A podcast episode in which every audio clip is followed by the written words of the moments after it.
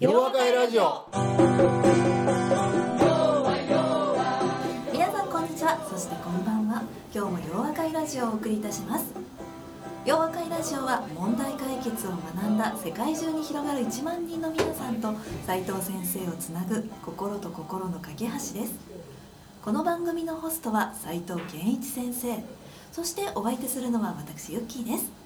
それではそろそろ始めたいと思います。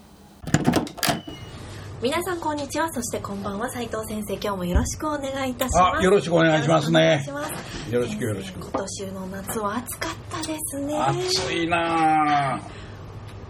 おそうやな暑かったな。なんか暑かったり寒かったりもあったんやけどな。あの雨も多かったですしね、雨多かったな、はい。変やなラジオをお聞きの皆さんもとても暑い夏を過ごされたと思います。そうだよね。我々もね我々もというか洋和会も今年は真夏の京都に行きましたしね。ああ行ったね。暑かったね。私も何度か、ええ。だけど暑い京都はもうそんなもんやで。まあそうですね、うん、そやからそんなもんや思ってたらな、はい。もう別にかめへんねん。またねあのーうん。京都の美味しい和菓子が美味しい季節でもありますそうだよ一段とね。なああいいね。はい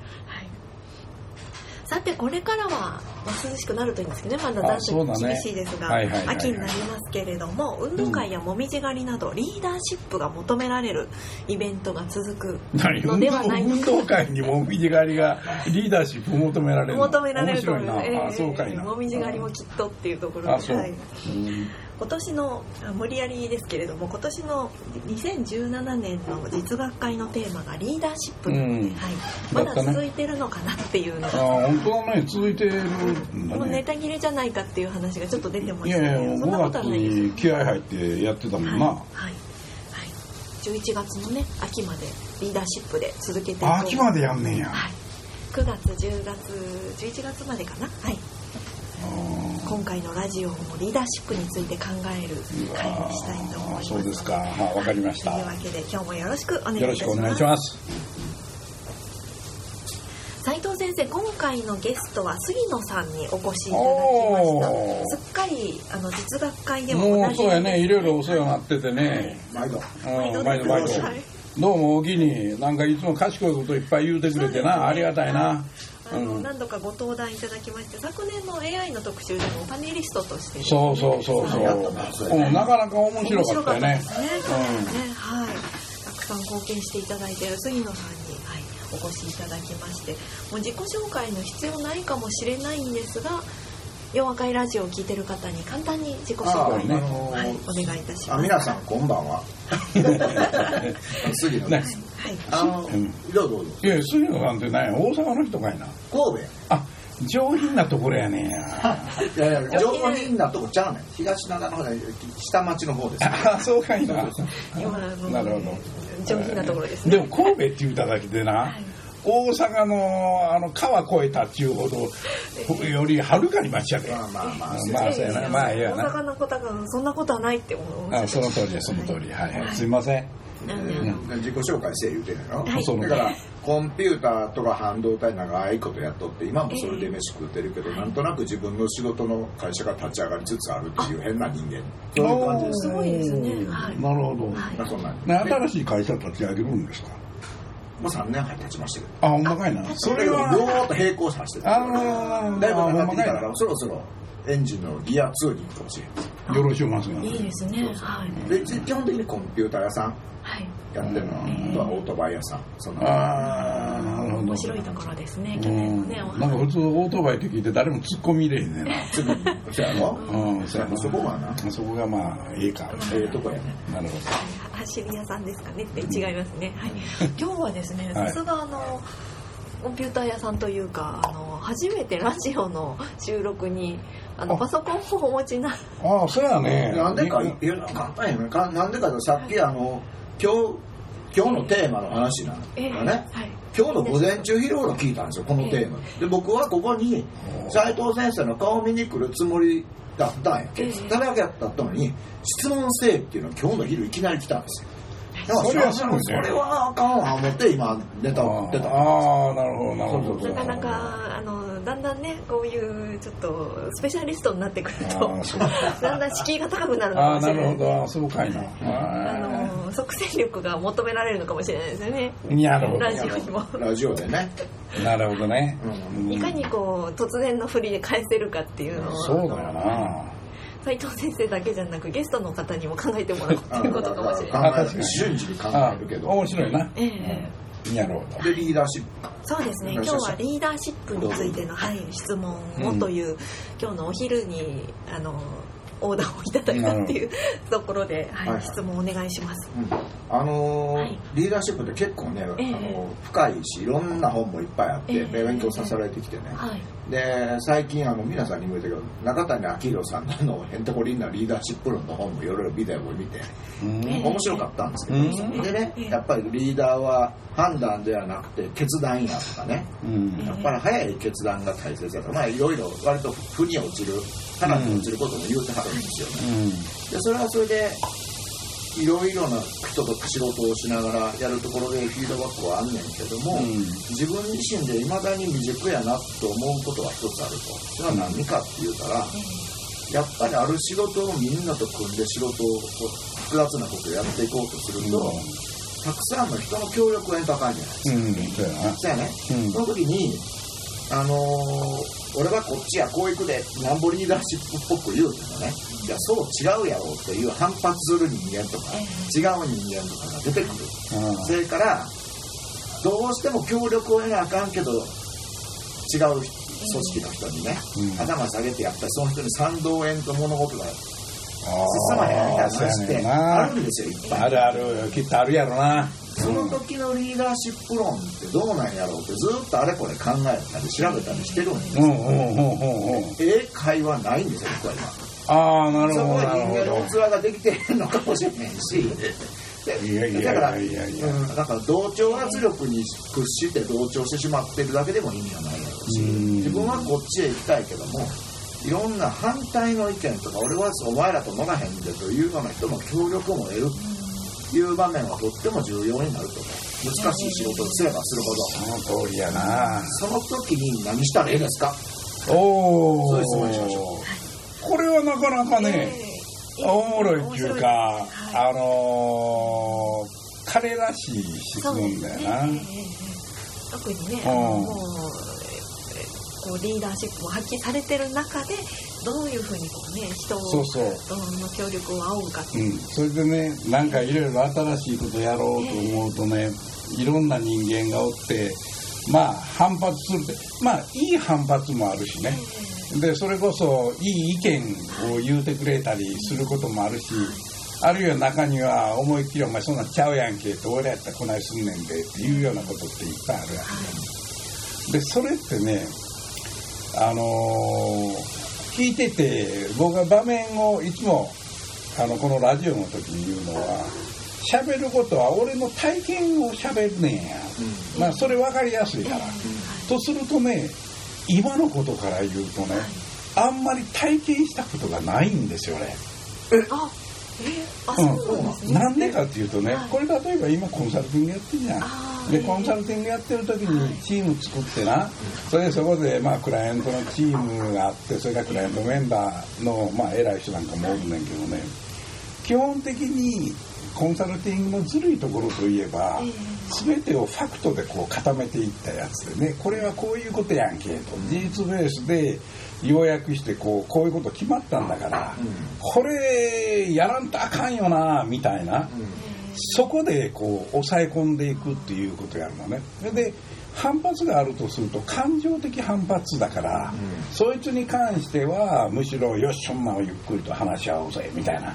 一升瓶でもええからそいつ飲みながら、これこういうことやねああいうことやねんって言うて、いわゆる僕らが考えてることはちゃんと心のところで証明されているもんだからこれをベースにやりましょうよで今の彼の話のおもろいところっていうのはね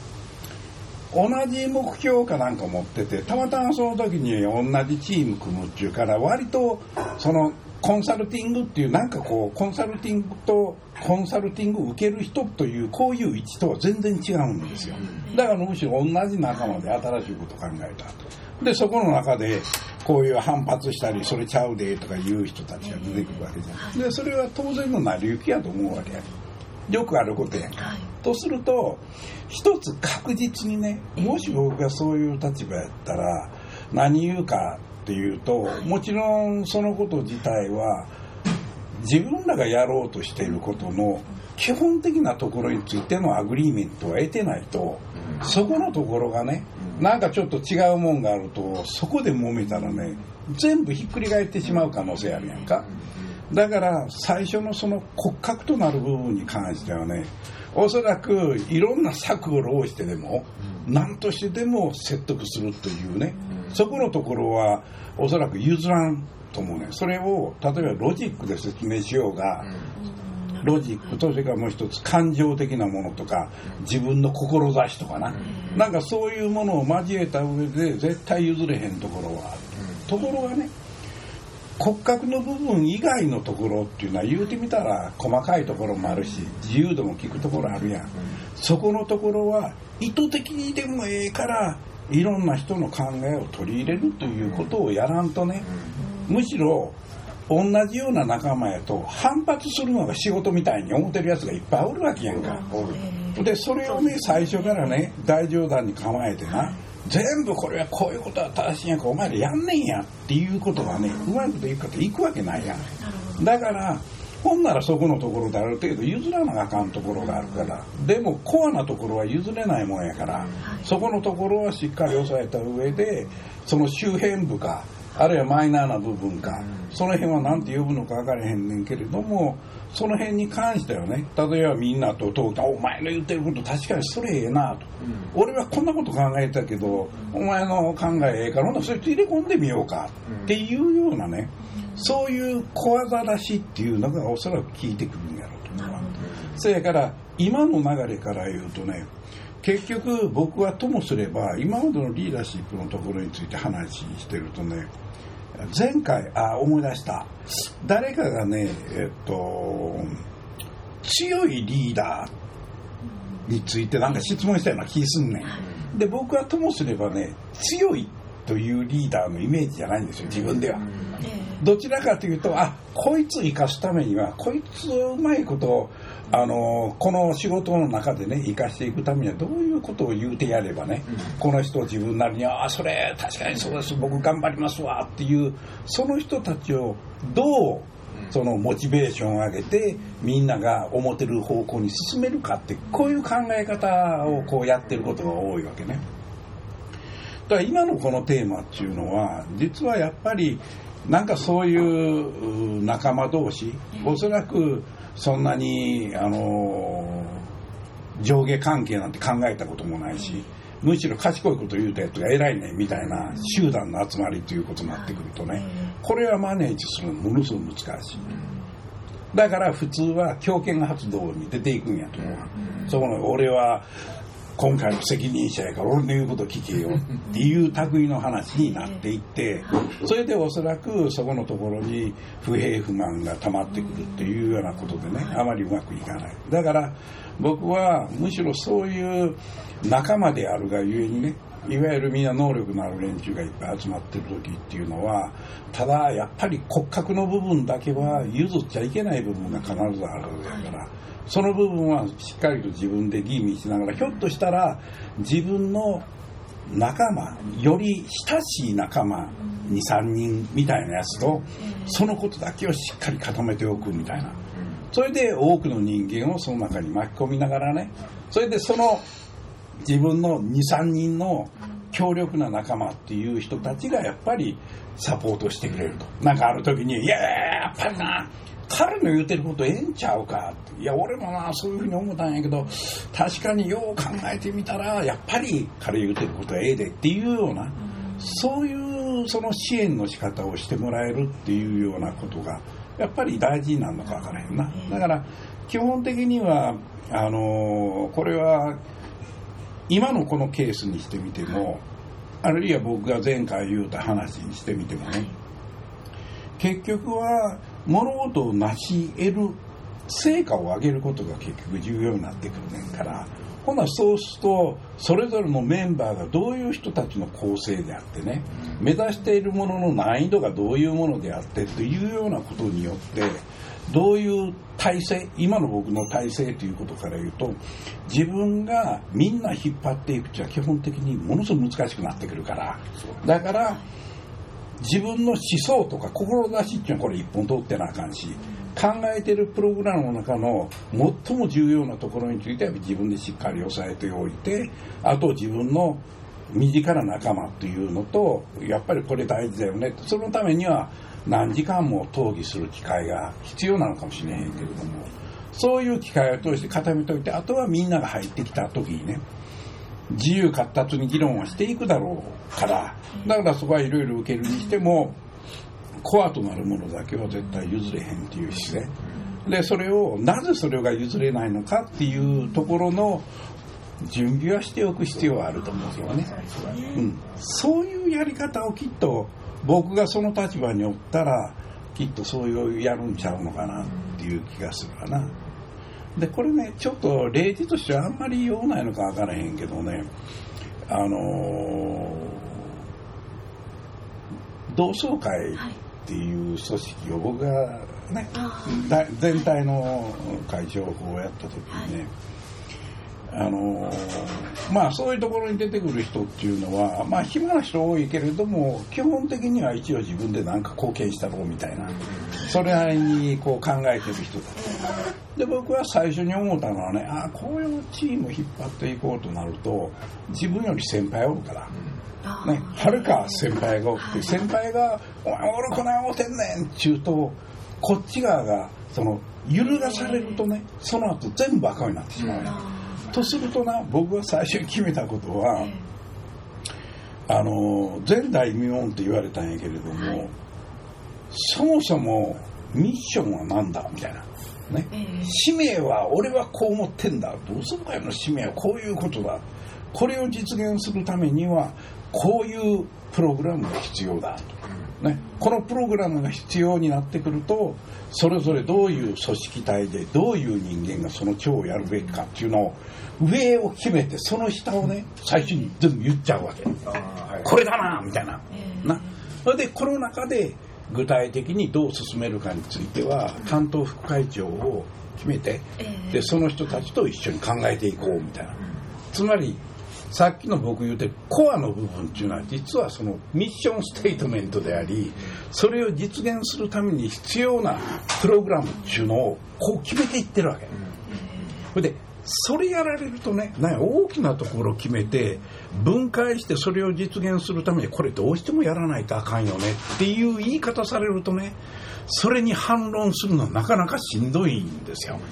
でむしろほんならそれやったらそれはええからほなその中で自由度を持ってそれぞれやっていこうっていうことでええんちゃうかそんな皆さんそれに対してどういうことできるか考えてみる。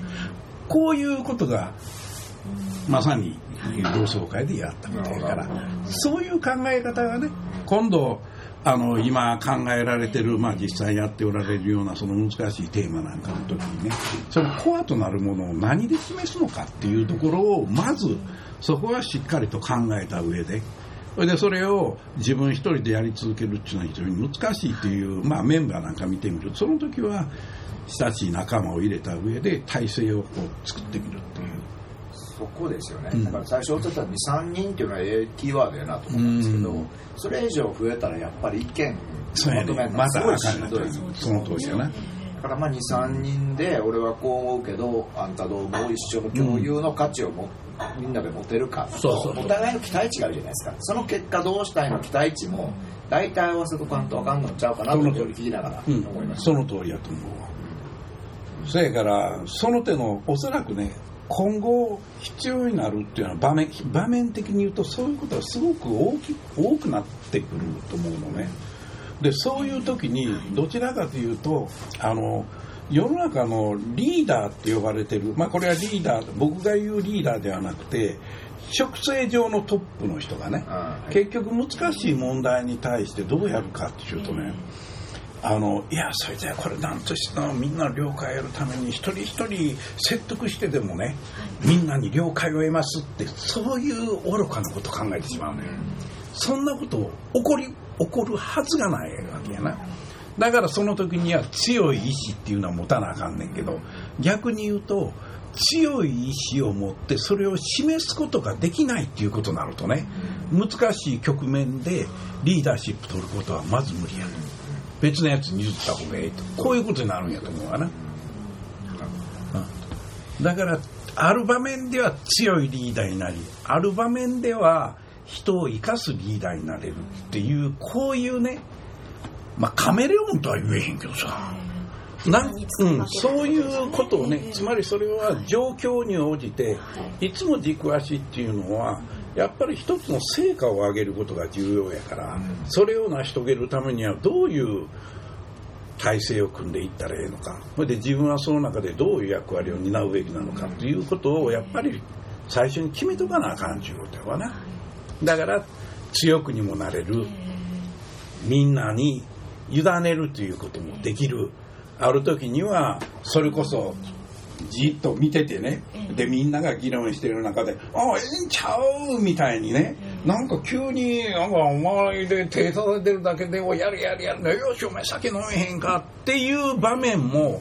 ある時には必要かもしれへんね。だからそれぞれの状況を正しく理解してね。その時にどう振る舞うとみんなが目指している成果を上げれるのかっていうそこに軸足を置いといたらねいろんな場面で自分自身の在り方っていうものを考えることできんちゃうのかなっていうふうに今思ったなるほどね、このテーマもろてそんなテーマ言うなよって俺最初聞いた時むえ知らんし俺あんまりそんな場面ないしみたいな思ったんやけどさ、うん、うん、知らないか。知らない。でありがとうございますいやいや なるほどと思いましたね、特にね日本車とか本当に縦割り社会だったりするとそれぞれの立場からいろんなこと言ってくる抵抗勢力がいっぱいいますからね。きっと皆さん聞いてる方もね、うん。うん、はい。あの私も今すごくためになりました。あのなかなか私も強いリーダーシップが出せないんですけれども。優しいだどうやって出していけばいいのかな。本当悩みなの私もそうなんですよね。ね。って思ってたんですけれども強い意志を示せるかどうかっていうのは、うん、あのその人個人が優しいとか強いとかってね。関係ないんですもんね。そうそうを出していくかっていうところに全国の優しい皆さんあの割と気が弱い皆さんも、これは譲れないっていうところにいかにこうね、示していくかっていうところですかね。ということはね、えー、僕今もう一遍今僕が喋ってきたことをこう思い返してみるとね、はい。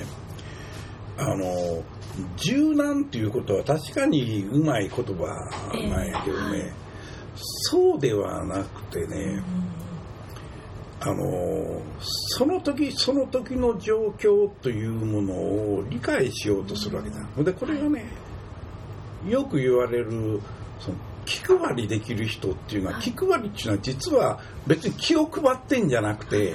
相手がどういうふうな状況にあるんやろうとかねそういうのを見抜く力なんだろうと思うわな。だからいつもそういうことがねそのじーっと考えてこれどういう場面やねんではなくてなんかその人の感性的にねあこれこんな状況ちゃうかってほぼそれが瞬時に頭の中に入っていてで自分でどう行動しなきゃならないのかっていうことがね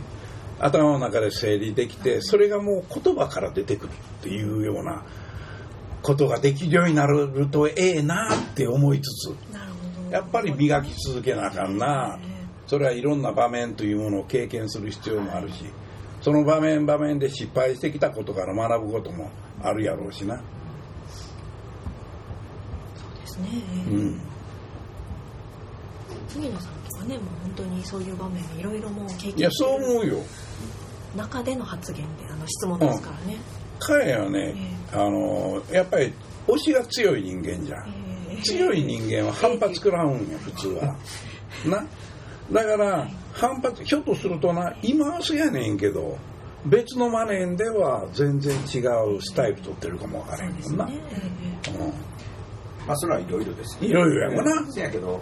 まああのおっしゃってたように僕も今直面してることをそのまま言われたなと思ったのは今やっぱりやってることでね23人の中でちゃんと同意がコアの部分の同意が取れてるかということはビクッとしたわけですよ。それは取れてへんからやっぱり少しずつ人が増えていくときに不協和音が出てくる。のかなっていう気はああそれは分かった。んでやっぱりその時のやっぱりコアの部分のミッションをきっちり一回自分なりに文面化してみて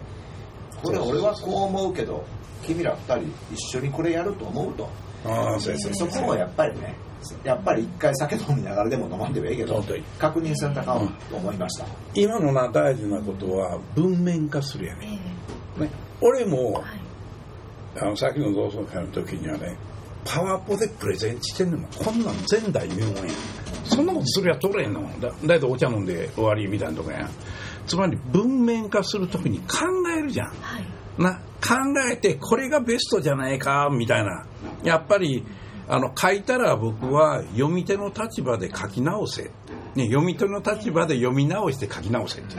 つまりその時に自分の一緒にコアとなってくれるメンバー23人の顔を思い浮かべてこういう表現で彼らは分かるのかとか納得できるのか。あるいは彼らの持っている金銭に触れるためにはこういう表現を使った方がいいのかっていうその思考プロセスがね文面の中に出てくるわけやんか、まあ、このこれが俺が考えてることやねん。って言うたらそれがやっぱり心に刺さってくるとね説得の2分の1終わってもたか分からへんねんええそうですよね。だから書くことってものすごく重要で僕はともかく書かせる。は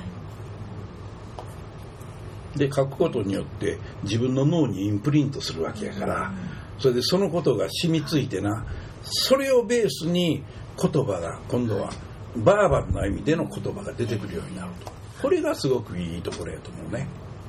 そうですね。うん、最初の方に同調圧力ってありましたけれどもあの日本人はすぐねこう、まあ、じゃあそういうことでって言ってお茶を濁してしまうような言葉どういうことなのって思うことが多分もやってしたままだとで次に進んでしまうとその歪みっていうかね先ほどもおっしゃられた不協和音がこうどんどん出てきてしまうんだろうなと。なんでやっぱりこう言葉にしてこう表さないとねいけないものってあるんですよね。だから僕も誰かの企画でねこれ面白いやろうって言った時にやっぱり引っかかることがあるわけです。よいやあるある。あるよね、うん。けどその場はまあそのうちそれは聞こうかみたいなんでえ。進めていくとバリバリと割れていくわけですよどこかで。そうんもうビリビリビリとひびが入ってね。そこは重要やなというね今話をはいね。最初の話聞いてね、それは一番その疑問に思う引っかかることきに引っかかることをやっぱり口に出してそのメンバーで話せんとあかんのですね。そうやね。絶対に。いやもう絶対その通りや。そうやと思う。ねそこをに日本人らしく曖昧にしたらやはりそうやな。そのその先の溝は大きくなる。その通りや。ということやな。うん。わかりました。うん、うん、なかなかええじゃん。私も身につまされますね。あのどんどん進めていってあの氷が割れるように割れてやり直しっていうことが まあまああるんですよね、ええ。そっか。最初のね本当にこう砂上のちっちゃい、うん。その土台をちゃんと作らなかったっていうのはありますよね。そうやね。はい。今日もためになりました。はいありがとうございました。どうもありがとうございました。ありがとうございました。どうもどうもありがとうございました。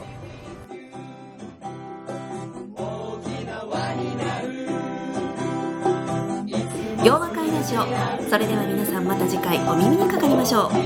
お相手は斉藤圭一先生と私ユッキーでした